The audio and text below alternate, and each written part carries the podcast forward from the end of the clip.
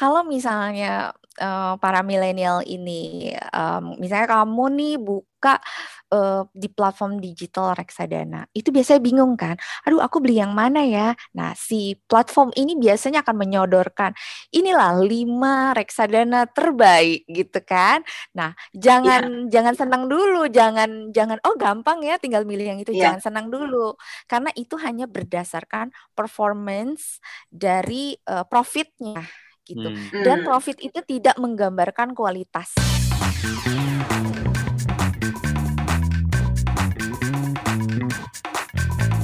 Hey guys, welcome back to Dompet Millennial, podcast about personal finance. Kita ngomongin tabungan, investments, dan scenario-scenario yang bakal impact dompet kita lah ya. You're here with Sammy and Samira. Hi. Hi semua. Hi Sam, how are you doing? Hey, bye-bye aja. How are you? I'm good. So, you know what I cannot believe kemarin aku cek di Instagram, kita udah 30 episode lebih loh. Gila, gila, gila banget. And banyak and banget.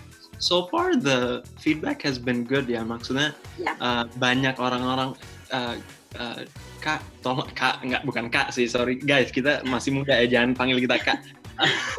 um, uh, tolong bahas uh, ini dong untuk episode uh, yeah, berikutnya gitu uh, atau bahas ini dong. Dan good news guys, kita bakal masih going on. Kayaknya kita masih semangat. We're gonna go. Mm -hmm. I think we're gonna go. We're gonna call it season two ya. Yeah? I think in in maybe early. No, 20... soon it's gonna be season three. We are in season two sekarang.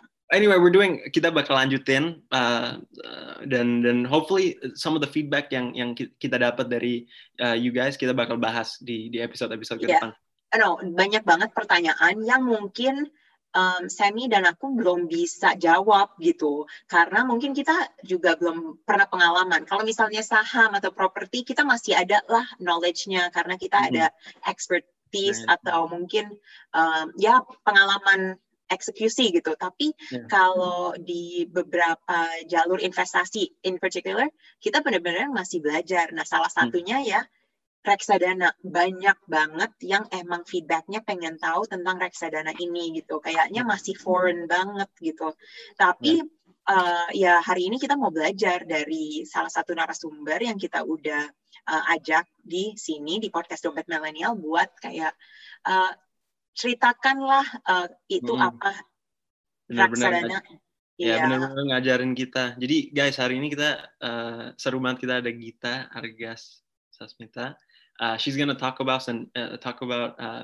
reksadana dan dan pelajari juga ke kita betapa simpelnya juga reksadana dan uh, yeah, uh, how accessible it is. Iya, yeah, dan aku senang banget um, ada Gita hari ini karena dia juga sama para millennials karena uh, kayak kita nih Sam.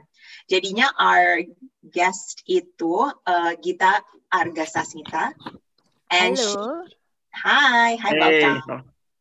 Halo, welcome to Dompet Millennial.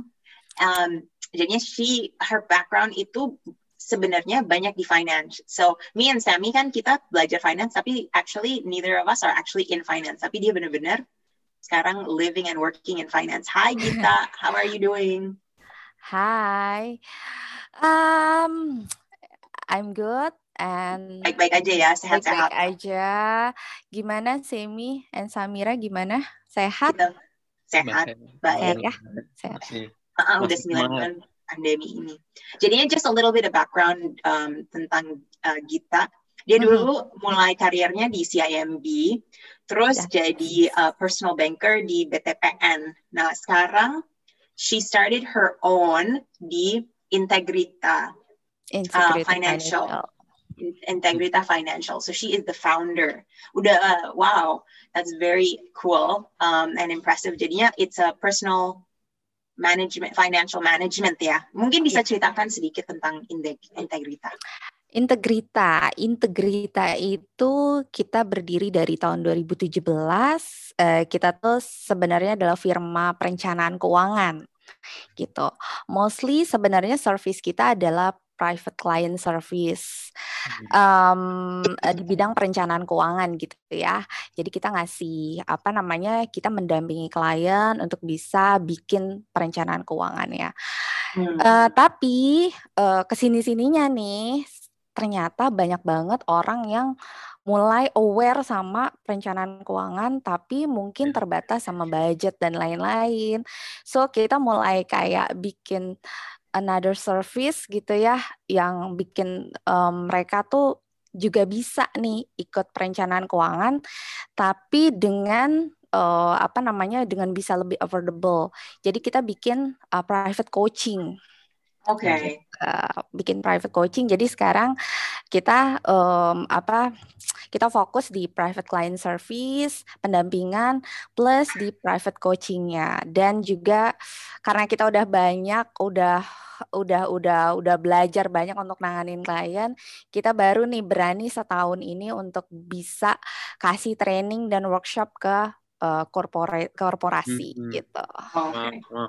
Dan Mungkin sebelum sebelum Sam sebelum kita um, uh, talk about our um, topic today, maybe we can Mhm. talk about sebenarnya seberapa penting sih jadi eh, mungkin sebelum kita mm, apa masuk ke ke bagian reksadana kayak berapa penting sih kayak untuk orang fokus banget untuk like about their personal finance, mikirin apalagi investment ya. Kita kita di di episode-episode ke belakang banyak Mhm. banget ngomongin savings, tapi Mhm. belum belum mendalami juga kayak tentang investment and and future about that.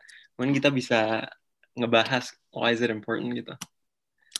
investment pentingnya pentingnya itu adalah eh, investment adalah eh, kepedulian kita terhadap masa depan kita gitu ya. Mhm. jadi investment itu pasti selalu ada resikonya walaupun kecil. Walaupun kita taruh uang sedikit pasti ada resikonya. Itu yang harus diingat. Tetapi kalau kita nggak berinvestasi itu juga resikonya jauh lebih besar. Karena kita terancam untuk nggak punya masa depan. Hmm. Mm-mm. segitu seriusnya eh, investasi gitu di dalam eh, tapi si investasi ini sebenarnya adalah sebagian aja eh, dari rangkaian perencanaan keuangan sebenarnya. Jadi sebelum invest mikirin investment, sebenarnya ada beberapa tahap yang kita nggak boleh lewatin, nggak boleh skip gitu karena terkait tadi eh, investment selalu mengandung resiko gitu. Jadi bagaimana kita bisa mengontrol resikonya eh, kita harus ngikutin step-step sebelumnya dulu nih gitu. Hmm. Nah, sebe- sebelum kita mikirin investasi uh, harus mikirin kayak apa sebenarnya sebelum kayak kita udah Sebelum- oke pede nih kita udah mau masuk investasi gitu. Mm-mm. Sebelumnya yang harus dipikirin sebelum masuk investasi adalah tiga pondasi keuangan nih. Jadi sebelum kita investment sebenarnya kita harus bertanya dulu eh, atau ngecek keuangan ya, eh, financial check up dulu. Kita udah punya dana darurat belum sih? Minimal kalau dana darurat kita gede gitu ya, kayaknya aduh lama banget nih kalau misalnya harus nungguin dana darurat gitu kan. Minimal kita capai setengahnya dulu deh gitu. Setelah setengahnya itu kita bisa bagi porsi antara si dana darurat sama eh, investment. Terus yang kedua adalah cash flow kita harus positif dulu gitu. Karena banyak orang yang eh, ngerasa cash flow-nya tuh baik-baik aja padahal masih nambel-nambel pakai kartu kredit Hmm. misalnya dan tapi maksain untuk investasi gitu. Sementara kartu kreditnya misalnya dibayarnya minimum payment gitu. Jadi kan nggak nggak nggak nggak apa ya nggak logik dengan bunga kartu kredit yang tinggi eh, sekitar 30% per tahun gitu ya rata-rata. Terus kita ngejar investment yang rata-rata 15% kalau misalnya kita high return gitu ya. Eh, itu terus kemudian punya insurance. Punya insurance dulu eh, yang minimal minimal sekali adalah BPJS kesehatan. Kalau misalnya kamu nggak punya budget untuk bisa membeli asuransi kesehatan swasta gitu ya, minimal itu aja. Sehingga ketika misalnya di investment kita ada resiko, pondasi keuangan kita bisa jadi backbone nih kuat gitu. Nggak nyal nanti kalau misalnya terjadi goncangan di investment kita, kita nggak nyalain instrumen investasinya Iya, gitu. iya. Hmm. Jadinya ada kayak stop-stop sebelum kita mikirin investasi ya. Yes, benar. Oke. gitu kira-kira. Nah ini orang suka suka skip banget eh, dengan eh, apa namanya pondasi keuangan ini. Tapi eh, di masa pandemik ini sih sebenarnya ada hikmahnya ya. Orang Hmm. jadi lebih aware tentang um, dana darurat yang tadinya "Ih, ngapain betul. sih Nah, ngumpulin itu dana darurat bosen gitu ya kan Iya, Mm-mm, betul. benar-benar Nah, kan kalau misalnya kita omongin investasi itu banyak banget kan, benar Uh, dari yang risknya gede sampai yang mungkin lebih comfortable lah buat Yes. uh, yang mungkin baru aja gitu.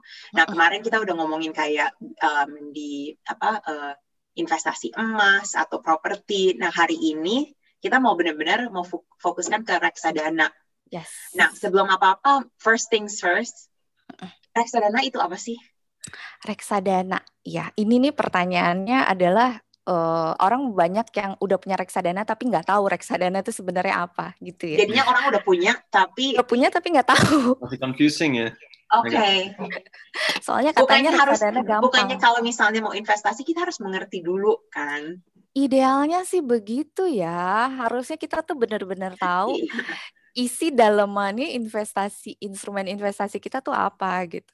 Jadi si reksadana itu adalah sebenarnya wadah ya, satu wadah yang isinya tuh portfolio macam-macam instrumen. Kalau bahasa keuangannya efek gitu ya. Hmm. Instrumennya tuh ada deposito, instrumen basic ya. Ada deposito, ada obligasi, ada saham gitu. Yang sebenarnya kita bisa beli sendiri gitu. Oke. Nah, apa namanya ini di ini di satu ini di satu ini ke dalam satu produk isinya macam-macam ini nanti proporsinya mana yang lebih banyak itu akan tergantung si produknya ini akan dinamakan apa. Apakah reksadana pasar uang pendapatan tetap campuran atau saham. Nah masing-masing proporsinya itu eh, yang akan menentukan jenis produknya nanti. Nah siapa sih yang bikin eh, si reksadana ini atau si portfolio ini? Yang bikin itu namanya MI atau manajer investasi atau aset manajemen gitu ya. Oke. Ini eh, apa namanya lembaga yang ngeluarin reksadana, produk reksadana gitu. Jadinya setiap Singkatnya sih itu ya. Jadinya setiap MI itu bisa beda-beda banget reksadananya ya. Bisa beda. Bi- maksudnya kalau jenis sih semuanya sama ya. Eh, reksadana pasar uang pendapatan tetap campuran saham. Cuma nama produknya beda-beda. Mhm. Sama Mixnya. kayak gini sih, eh, sama kayak bank ya sebagai lembaga keuangan punya produk namanya deposito sama tabungan. ya kan?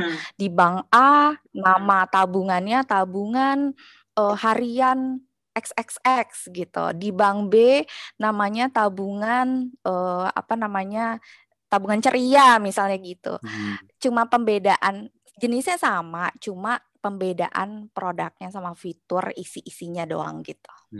Jadi apa untuk eh, reksadana enak juga ya langsung apa diversification gitu ya langsung masuk ma- masuk Iya. invest satu udah langsung kesebar gitu ya. Yes, benar. Itu adalah salah satu keuntungan kita eh, investasi di reksadana.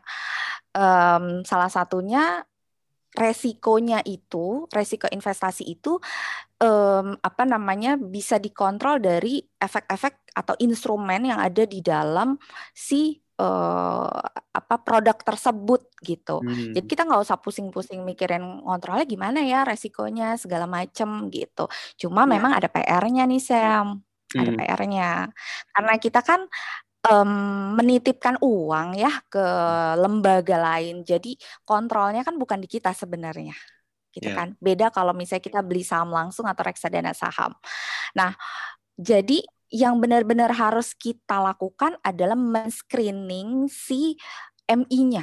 Karena nggak semua Oke. MI itu berkualitas Ya. gitu. Iya, kita biasanya kalau misalnya uh, screening MI-nya itu gimana caranya? Ada pertanyaan kah atau mungkin kayak risk factor-nya? Kalau MI-nya sendiri yang dipilih itu sudah ada sih sebenarnya. Biasanya sudah ada 20 eh, manajer investasi. Biasanya ada di info eh, aku boleh ya nyebut website-nya kali ya, boleh ya.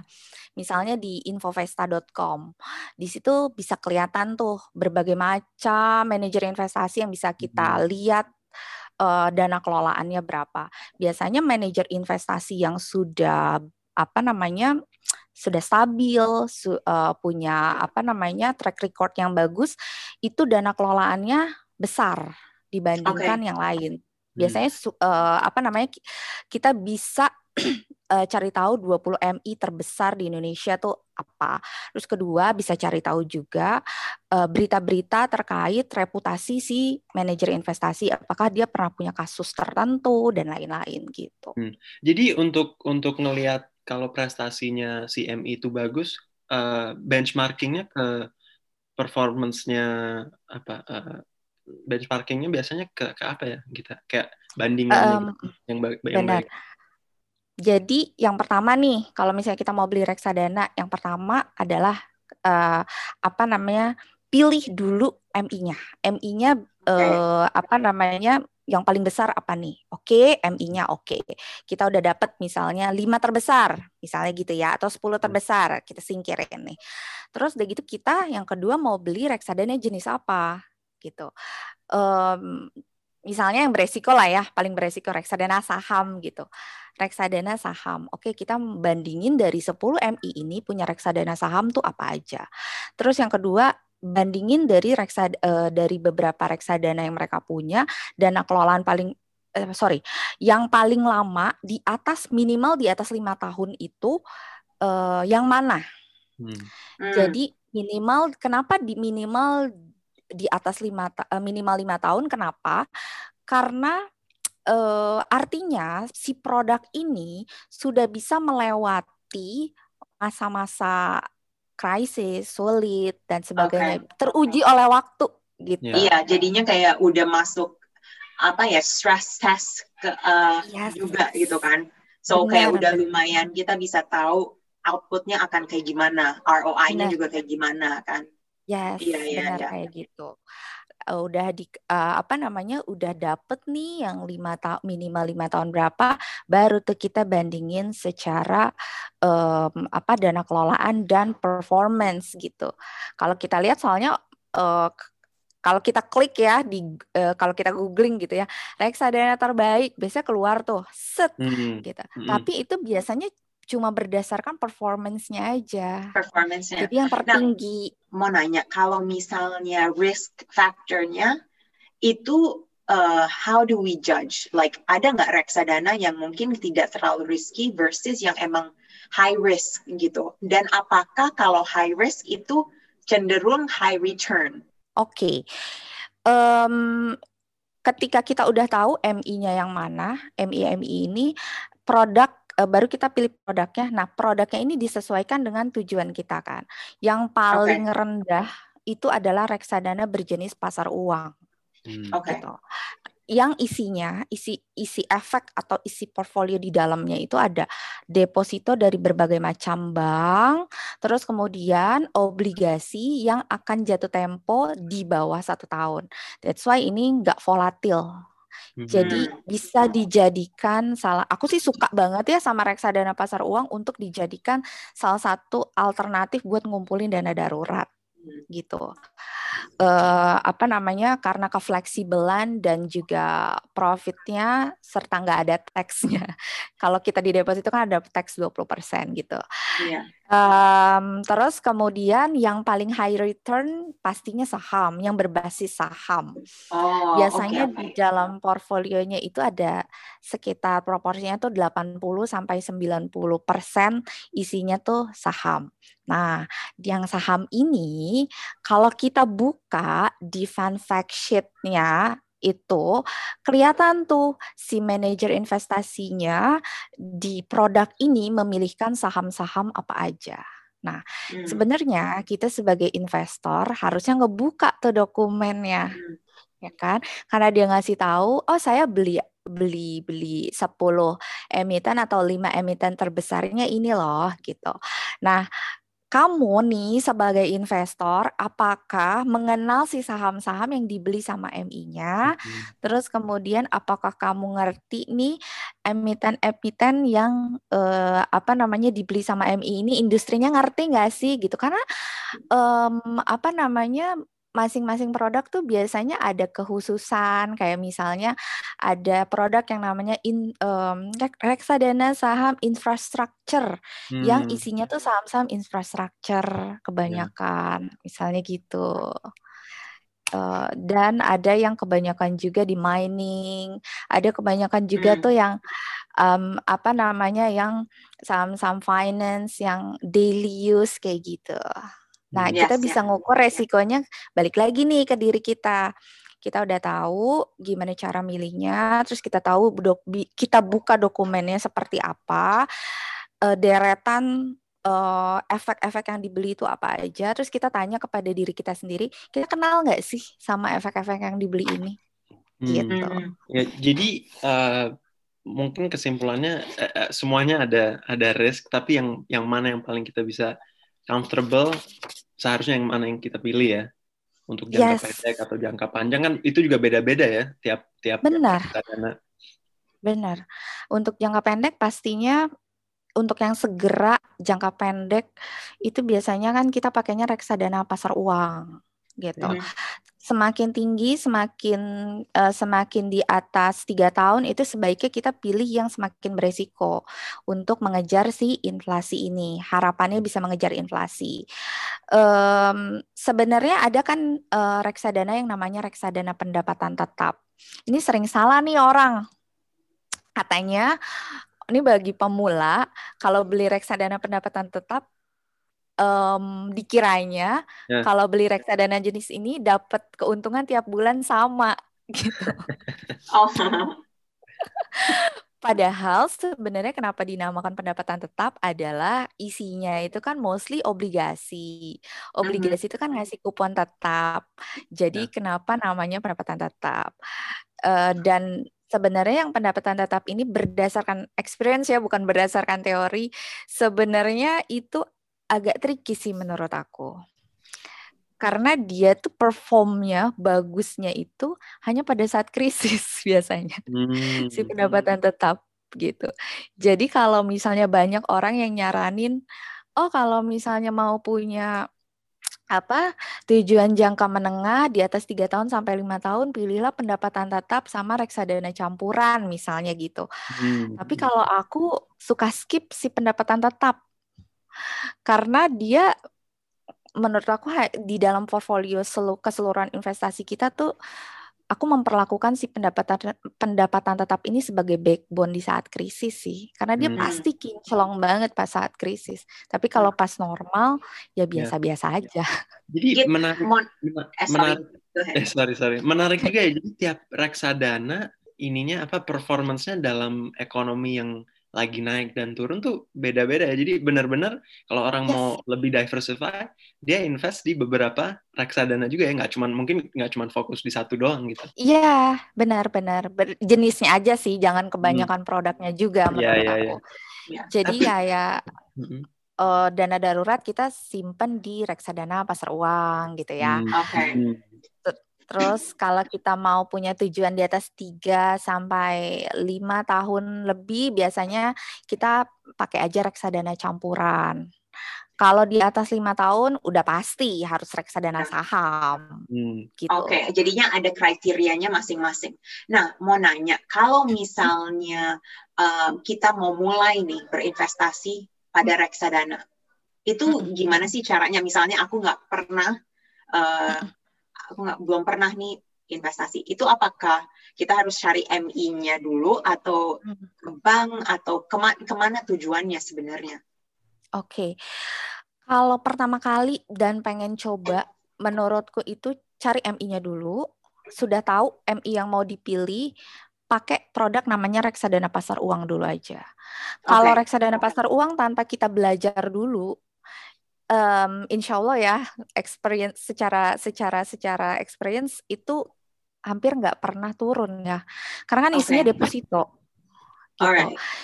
jadi sambil jadi gini investasi itu yang harus dikedepankan adalah rasa nyaman dan percaya sama si produknya, sama si pengelolanya gitu. Nah, aku nggak pernah tuh maksain orang untuk walaupun misalnya jangka panjang, tapi kamu harus ke saham atau reksadana saham. Tapi ya. ketika kamu belum pernah sama sekali, coba deh kalau mau ke reksadana, coba dulu ke pasar uang, beli dulu. Nah, terus kemudian timbulkan sense-nya dulu, oh reksadana tuh kayak gini. Jadi belajar Biasanya. Dulu. Belajar. Dan biasanya tuh kalau ngeliatin reksadana pasar uang kan selalu tumbuh ya.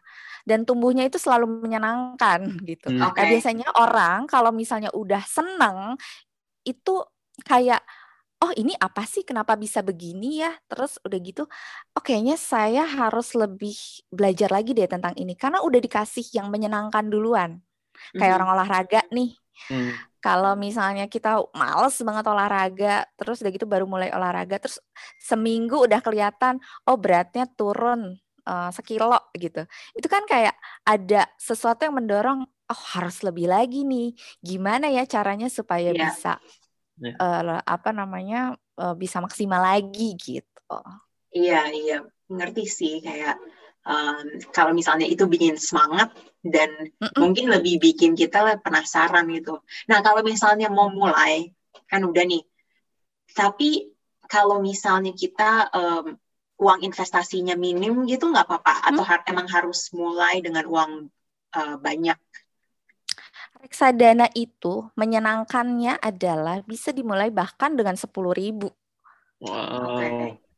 Oh. Kalau dulu kan, eh, jadi reksadana itu kan dibuat sebenarnya adalah untuk em, apa namanya mendapatkan atau memberi kesempatan kepada kepada nasabah yang lebih retail. Diban, eh, kalau dulu kan saham tuh mahal ya harus satu lot itu harus 500 lembar. Sekarang sudah bisa 100 lembar. Nah, pada zaman itu kan susah untuk beli saham. Nah, makanya dibikin reksadana bisa orang beli 100 ribu nih bisa beli. Nah, sekarang dipermudah lagi dengan adanya banyak banget aplikasi em, apa investasi em, yang bisa kita download terus langsung beli di situ 10.000 bahkan ada reksadana yang bisa kita beli gitu. Mhm. Jadi gampang banget sih sekarang. Nah, kalau misalnya kita udah invest, bertahap mungkin kita naikin, naikin, naikin pelan-pelan. Kalau misalnya kita udah mm, pengen jual lagi kembali, pengen jadi liquid gitu reksadananya, Yes. itu bi- bi- biasanya cepat atau sebenarnya reksadana tuh lu- lumayan liquid aja kan, kayak saham gitu kan? Atau enggak Yes. juga, belum tentu. Eh, liquid, kalau reksadana tuh liquid. Oke. Em, Kalau reksadana pasar uang tuh biasanya pencairannya paling maksimal tiga hari. Oke. Eh, cepet banget, cepet banget. Bahkan ada yang besoknya langsung cair gitu. Hmm. Iya. Kalau reksadana apa namanya yang lain jenis lain itu biasanya maksimal di tujuh hari. Oke. Dan sekarang beli reksadana lumayan eh, gampang juga ya, kayak mudah gitu. Gampang Ada di banget. iya di banyak platform gitu. Mm-mm. Nah, aku ada pertanyaan juga kan kita udah eh, ngebahas tentang reksadana investasi gitu. Dan kayaknya kita tuh sangat rekomendasi ya kayak buat pemula gitu. Nah, kalau misalnya dibandingin sama investasi-investasi lain, itu Hmm. gimana? Kayak eh, dari sisi risk factor, dari Mhm. sisi return, um, dari sisi um, mudah atau susahnya gitu. Mungkin bisa ceritakan juga. Oke, dibandingin sama instrumen investasi lain. Instrumen investasi lain kan eh, apa namanya ada yang beli sendiri kayak yang tadi aku bilang karena reksadana sebenarnya ada ngumpulin basic-basic Iya. eh, instrumen ya. Em, pastinya kalau di dalam investasi itu nggak boleh naruh investasi di dalam satu keranjang gitu. Iya, hal, iya. hal yang sama. Harus ada diversifikasi. Kita bisa eh, apa namanya? eh, kita bisa taruh dana darurat pun di berbagai macam. Kayak deposito, reksadana pasar uang, sama logam mulia, semuanya liquid gitu. Terus kemudian kalau misalnya eh, kita langsung yang ke jangka panjang aja ya, membandingkan si saham sama si reksadana saham ya. Kalau beli saham secara langsung eh, sebenarnya sebenarnya lebih transparan. Sebenarnya ya. Karena kontrol semua ada di kita. Terus kemudian kita cuma perlu tertib dan konsisten serta disiplin untuk bisa eh, investing eh, secara rutin. Plus milih di awalnya itu harus benar eh, perusahaannya tuh apa gitu. Hmm. dengan bisa baca laporan keuangan sederhana gitu. Semua berita dan segala macam tentang eh, perusahaan yang kita eh, invest itu semuanya terbuka. Laporannya semuanya ada gitu. Dan kita benar-benar tahu exactly kita beli apa gitu kan. Nah, kalau reksadana saham kita kan menyerahkan eh, apa namanya uang kita kepada MI. Nah, berarti screening pertama tadi yang aku bilang harus benar-benar yakin dan benar-benar cari tahu si MI ini reputasinya seperti apa, sebesar apa dia, seahli apa dia gitu. Hmm. Terus kemudian di dalam eh, memang peraturan pemerintah bahwa yang di apa namanya diinformasikan di dalam uh, fun fact sheet itu eh, nggak uh, usah semuanya memang um, apa namanya mereka cuma punya kewajiban 10 sampai 5 untuk bisa kasih tahu kita apa yang mereka beli.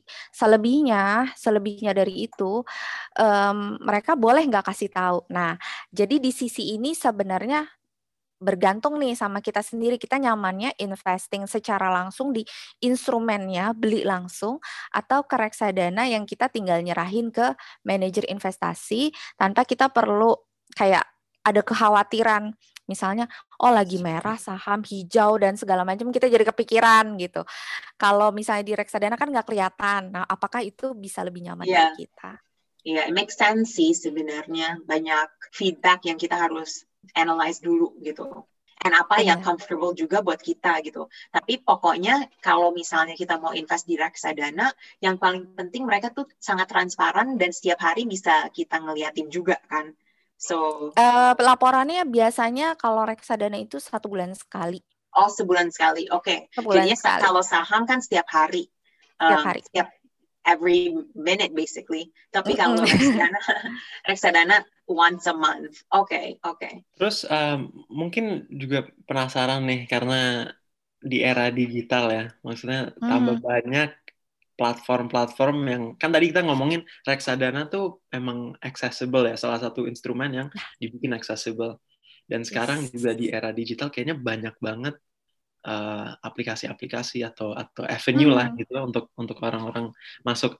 Menurut kita is there uh, ada advantage-nya lewat yang mungkin channel digital atau masih bagus offline? Pendapat kita gimana tuh Wah, aku sih senang banget ya dengan perkembangan digital sekarang tuh uh, orang jadi nggak punya alasan lagi untuk nggak invest gitu. Hmm. Kalau ya, sampai nggak ya, invest artinya udah males banget deh uh-huh. gitu. Karena udah segampang itu kita nggak perlu apa bahkan kita nggak perlu kirim dokumen untuk buka tapi semua tuh bisa benar-benar kita langsung satu hari satu kali 24 jam kita udah bisa punya rekening uh, investasi gitu. Hmm. dan uh, bagusnya lagi adalah uh, si digital platform ini kan kita pegang ya. Dan menurutku nih um, ini bagusnya tuh karena kita bisa ngeliatin dan mengontrol investasi kita secara langsung. Kalau misalnya pemula biasanya kan memulai dengan reksadana pasar uang yang tadi aku cerita, bikin semangat gitu kan karena selalu tumbuh uangnya.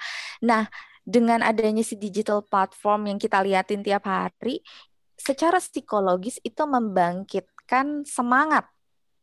Membangkitkan kayak ih, uang aku di sini uh, ternyata setiap hari berkembang ya. Kemarin baru segini, sekarang udah segini lagi. Nah, secara psikologis yeah. itu buat yeah. orang menyenangkan banget gitu. Iya betul sih. Aku jadi senang banget yeah. sih. It's like positive reinforcement sebenarnya. Ya, yeah. dan itu sangat penting sih buat uh, investor penting. yang baru gitu. Hmm. Karena kadang-kadang tuh kalau misalnya kita taruh uang kan kita pengennya kayak ada feedbacknya gitu kan. Ya. Yeah. Uh, ya. Cara dan, langsung ya kan. Ya, cara salah, langsung. Ya. Salah satu problem juga ya kadang-kadang kayak keeping track profit kita udah gimana atau loss kita yeah. udah sampai mana dan kalau misalnya yeah. informasinya udah lebih gampang di apa dikonsumsi itu ya yeah. pasti lebih lebih menguntungkan. Iya, dan si platform ini lumayan sangat informatif ya. Beberapa um, apa namanya fiturnya sih macam-macam memang. Cuma di dalamnya itu datanya tuh cukup lengkap kayak misalnya kita bisa uh, kita bisa baca data dokumen-dokumennya reksadana di situ kita tinggal download terus tinggal buka di HP kita gitu terus uh, ada yang ada sat, salah satu e-commerce e-commerce lagi hmm. platform digital untuk reksadana itu uh, dia bikin kayak bucket-bucket gitu jadi bisa dinamain nih. Hmm. ini buat apa? Buat dana darurat misalnya yang ini buat dana liburan misalnya. Jadi bisa dinamain gitu. Uh, informasi dan berita-berita juga bisa update di satu aplikasi aja. Itu um, menyenangkan hmm. banget. Yeah. ya. It, it, sebenarnya it empowers people juga buat uh, mencoba uh, investasi yang lain. Jadinya kayak oke okay, ya yang pemula yang gampang aja deh yaitu reksadana tapi dengan positive reinforcement dan bisa hmm. sangat transparan itu ya. mungkin ya. uh, meningkatkan percaya diri buat mencoba jalur-jalur investasi yang lain juga kan. Iya, itu adalah tahap awal banget. Ya. Yang ya. bisa bikin kita uh, curiosity kita tuh terhadap instrumen lain jadi uh, lebih tinggi yang mendorong kita jadi lebih belajar lagi ya kan? Lebih iya. belajar. Ya, ya dan itu sangat penting. Like me and Sammy pokoknya kita belajar ya sekarang masih tentang, masih banyak masih belajar masih belajar masih banyak banget. Lebih banyak kita belajar lebih banyak kita menyadari bahwa kita tuh nggak tahu nggak tahu apa-apa. Tapi aku um, seneng banget sama kontennya dompet milenial itu gampang banget dicerna. Oh, oke okay. oh, that's our point biar ya itu benar-benar fokus kita banget sih. Karena kita mikir kayak ya orang sehari-hari mungkin mereka pintar di bidang mereka sendiri gitu. Tapi kalau misalnya hmm. ngomongin keuangan dan eksekusi tentang keuangan itu beda lagi gitu. Ada um, exactly, ya kan? benar. beda lagi ya. Uh, nah sebelum kita closing, aku pastinya pengen penasaran dan pengen tahu kalau misalnya um, tips atau hacks atau advice kepada milenial, khusus milenial mm yang baru mm ingin memulai berinvestasi di reksadana uh, dari Gita apa? Like any any advice you have, boleh? Oke, okay. kalau misalnya mau ini para milenial ya, anak-anak muda gitu, untuk bisa memulai reksadana itu um, beli aja dulu yang namanya reksadana pasar uang gitu. Tapi jangan lupa screening pertama adalah cari tahu MI-nya, manajer investasinya, harus bersih reputasinya gitu ya. Terus hmm. kemudian pilih dulu reksadana pasar uang. Kamu bisa kalau misalnya sekarang lagi pada tahap mengumpulkan dana darurat, pakailah si reksadana pasar uang ini untuk bisa mengumpulkan si dana daruratnya itu. Karena ini fleksibel banget bisa di top up setiap bulan, setiap hari itu bisa. Nah, terus kemudian jangan lupa setelah uh, apa namanya setelah mempelajari itu setelah nyoba gitu ya jangan lupa pelajari juga tuh um, apa namanya detail-detailnya. Cara kerjanya reksadana seperti yang tadi kalau pasar uang itu isinya apa sih? Tadi hmm. kan deposito dan obligasi jangka pendek uh, pendapatan tetap tuh apa sih campuran tuh apa sih saham tuh apa sih. Jadi kita exactly tuh tahu sebenarnya apa sih yang kita beli gitu. Dan exactly kita tahu uh, resiko yang kita hadapi itu seperti apa dan cara kontrolnya bagaimana gitu. Hmm. itu aja sih sebenarnya tipsnya uh, untuk para pemula levelnya pemula. Uh, jangan lupa untuk selalu cari tahu apa iya. yang kita beli gitu. Yes. Yeah, yeah, yeah. Yes, betul banget. Itu sangat penting ya. Kayak benar-benar itu tips yang very very easy tapi mm -mm. penting gitu. You need to know what you put. Aku boleh money. tambahin satu lagi nggak? Boleh boleh boleh boleh, boleh banget dong. Satu lagi ya. Ini kelupaan nih. Jadi kalau misalnya uh, para milenial ini, um, misalnya kamu nih buka uh, di platform digital reksadana, itu biasanya bingung kan? Aduh, aku beli yang mana ya? Nah, si platform ini biasanya akan menyodorkan inilah lima reksadana terbaik gitu kan? Nah, jangan yeah. jangan senang dulu, jangan jangan oh gampang ya, tinggal milih yang itu, yeah. jangan senang dulu, karena itu hanya berdasarkan performance dari uh, profitnya gitu. Hmm. Dan hmm. profit itu tidak menggambarkan kualitasnya. Gitu. Hmm. Jadi okay. balik lagi ke step yang tadi. Iya, balik lagi kita harus mengerti banget banget. Yeah. Uh, ya, yeah. just empower yourself. Pastinya nggak butuh terlalu banyak waktu. Hmm. Um, ya, tapi eh, finally ya setelah 30 episode kita baru ngobrol tentang reksadana. Kayaknya kayaknya sejujurnya uh, apa ya kita agak takut juga mengeksplorasi reksadana karena. Sammy dan aku sendiri belum pernah investasi di eh, jalur ini gitu. Kalau iya. properti saham kita Tapi saham udah kan? iya Saham, saham dan properti Justru itu yang lebih advance loh. iya sebenarnya Sammy ada mungkin reksadana dari kantor ya. Mungkin Atau sih, ha. cuman yang kayak itu aku mungkin nggak realize aja itu reksadana. Iya, iya, betul. Jadinya kita sangat em, bahagia sih hari ini. Oh iya, jadinya reksadana nggak susah-susah amat ya. Iya, iya, iya. Lebih So I hope semua eh, pendengar eh, juga kayak feeling that way. Apa Mhm. tentang Ya, reksadana itu benar-benar nggak terlalu sulit sebenarnya. Ya, kita pokoknya belajar banyak. Thank you so much, uh, Ya. Gita, Thank for so for much, coming on Amy, today. Iya. Kamira. Iya, Aku senang iya. banget diundang Iya. podcast ini, menyenangkan Iya. sekali. Thank Iya, you for iya. having us. Dan guys, jangan lupa visit integrita.fp. Uh, pastinya kalau kalian butuh lebih banyak advice dan tips, um, ganggu aja si Gita ini. Iya, iya. Narasumber hari ini expert banget, guys. Jadi Iya. ya, Silakan.